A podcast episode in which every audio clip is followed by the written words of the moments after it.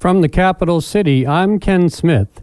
Martin Luther King Junior Day is Monday, a federal holiday. It's also a day of service when Americans across the country volunteer to serve their local communities. AmeriCorps is leading the effort across the nation, as it has for the past quarter century in conjunction with the King Center. Alaska residents are assisting to serve their communities across the state and southeast in Juneau, Sitka, and Ketchikan. Lisa Bogard is the AmeriCorps Program Director in Juneau. She says they have five AmeriCorps members and volunteers to assist with the two programs they have planned for Monday. We joined forces with the Southeast Alaska Food Bank, and um, we are cooking lunch for the Glory Hall for up to seventy residents on Martin Luther King Day. And they joined up with another organization in Juneau to hold a commodities drive. Simultaneously, along with that, we've joined forces with the Black Awareness Association, who are doing a commodities drive um, at Saint Paul's on Monday as well. Bogard urges people to get involved as a volunteer and assist in donations. The thing that I would like to encourage people the most is please don't view it as a day off. Please view it as a day on and go out and support your community in some volunteer capacity. And the biggest thing that folks could help with is to show up in Saint Paul's and make generous donations. I know the Black Awareness Association has put out um, a thing on their Facebook webpage showing the kinds of things they're collecting. This year they're focused on Um, the Glory Hall and the Spruce Root House, which is a youth homeless shelter, and they're in need of things like um, underwear and toothpaste and deodorant and water bottles and feminine hygiene products, and that's the focus of the commodities drive. In Sitka, AmeriCorps members will be hosting a volunteer appreciation event for those generous souls who volunteer with Brave Heart, a nonprofit community-based organization offering end-of-life care and support and a lot more. And in Ketchikan, members will organize the community cleanup of a beachfront area on Saturday at two four one seven Tungus Avenue along the waterfront from ten a.m. to two p.m. Representative Sara Hannan was a guest on Action Line this week. She's serving in her third term. Hannan shed light on the challenges this year for the House to select a speaker, relating it to her first term when a speaker had not been chosen. You need twenty-one votes. It's a forty-member legislature, so you need twenty-one to organize. And in twenty eighteen, after that election cycle, uh, there were not twenty-one votes who all united about behind one speaker. Uh, we went thirty, thirty or thirty-one days in twenty nineteen before we organized and uh, reelected to be Speaker uh, Bryce Edgman from Dillingham, who had been the Speaker in the previous session. She says without a speaker, there are challenges and decisions that can't be made as legislators prepare for the session, but they have found ways in the past to remain a functioning legislature.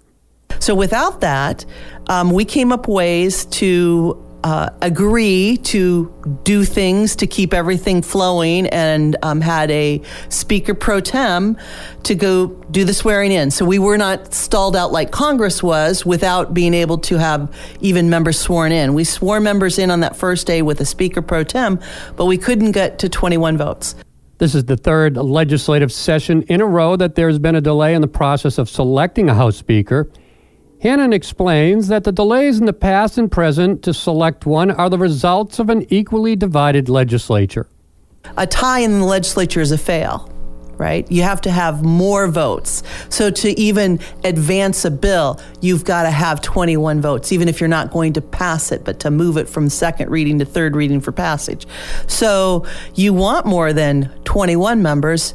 We functioned last, uh, the thirty-second legislature in the House with a twenty-one member governing co- caucus, um, and we'll see, you know. But the reason we aren't is because we are equally divided in political numbers. After tidal surges and high winds from the remnants of a rare typhoon causing extensive damage to homes along Alaska's western coast in September, the U S government stepped in to help residents, largely Alaska natives, repair property damage. residents who open Federal Emergency Management Agency paperwork expecting to find instructions on how to file for aid in Alaska Native languages like Yupik or Inupiaq instead were reading bizarre phrases. Jazz Garrett has this report. Government officials say documents aimed at helping Alaska Natives apply for aid following typhoon damage last fall featured nonsensical phrases instead of useful instructions. The documents were poorly translated into Alaska Native languages Yupik and Inupiaq. One phrase read, "Your husband is a polar bear, skinny." The Federal Emergency Management Agency quickly fired the California company responsible and corrected the documents, but the incident has been an ugly reminder for Alaska Natives of the suppression of their culture and languages from decades past. Former Interior official Tara Sweeney, who is Inupiaq, is calling for a congressional oversight hearing into the practices of government contractor translators. State Senator Jesse Kiehl was on Action Line. He talked about the supermajority group. The June Commerce Luncheon returned after a holiday break with its first speaker of the new year. And the winter flu numbers are in, and they are high. We'll have those stories up next on News of the North. Welcome back to News of the North. State Senator Jesse Kiehl of Juneau was on Action Line. He is part of the Supermajority Group, which met last weekend in Girdwood. He describes the makeup of the group. Our leadership team is eight, eight of the twenty members of the Senate. I'll tell you why, what that's going to do. Um, it, it's really going to mean that you have to go out and work your ideas and get your votes. We have an agreement that um, you're not going to be able to do this with just one party's votes, right? There's eleven Republicans in the Senate when you include the minority. Um, and and you have to have some kind of bipartisan support. Kiehl says cooperation within the group representing different regions of the state is important to its success. What that effectively means is somebody from every region of the state is going to have to be with you on your idea.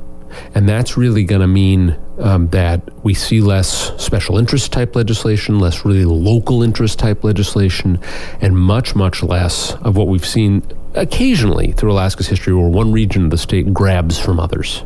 The legislature begins its session on Tuesday.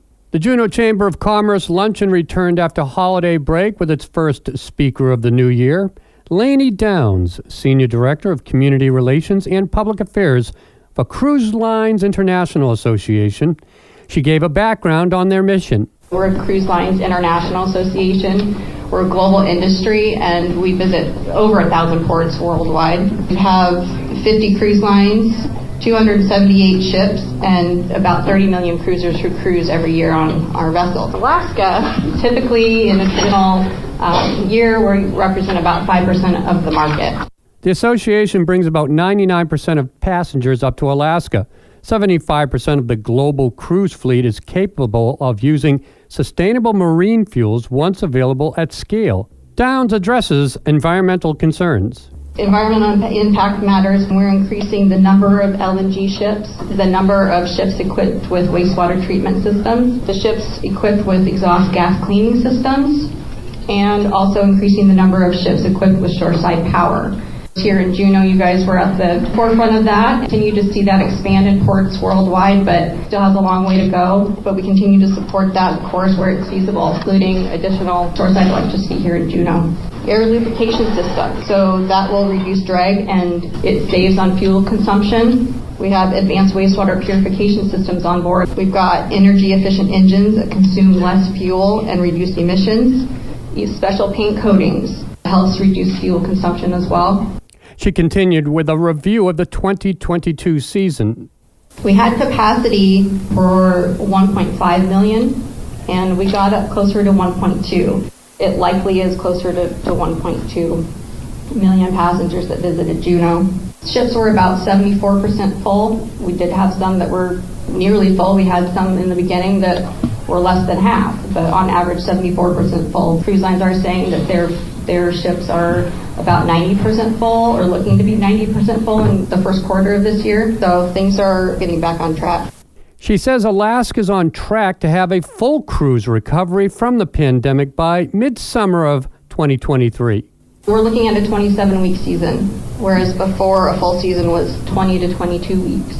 you had ships that were only doing seventeen or eighteen sailings. You have some lines now that are coming in in early April and staying into late October. That adds into those numbers, but it's over a longer season. The winter flu numbers are in air high. A B C's Andy Field has details from Washington. The C D C estimated at least twenty-four million Americans got the flu so far this winter. More than a quarter million sick enough to end up in the hospital, and sixteen thousand have died. The numbers are up ten percent in one week. The flu season started earlier than any time since the government started keeping records a decade ago.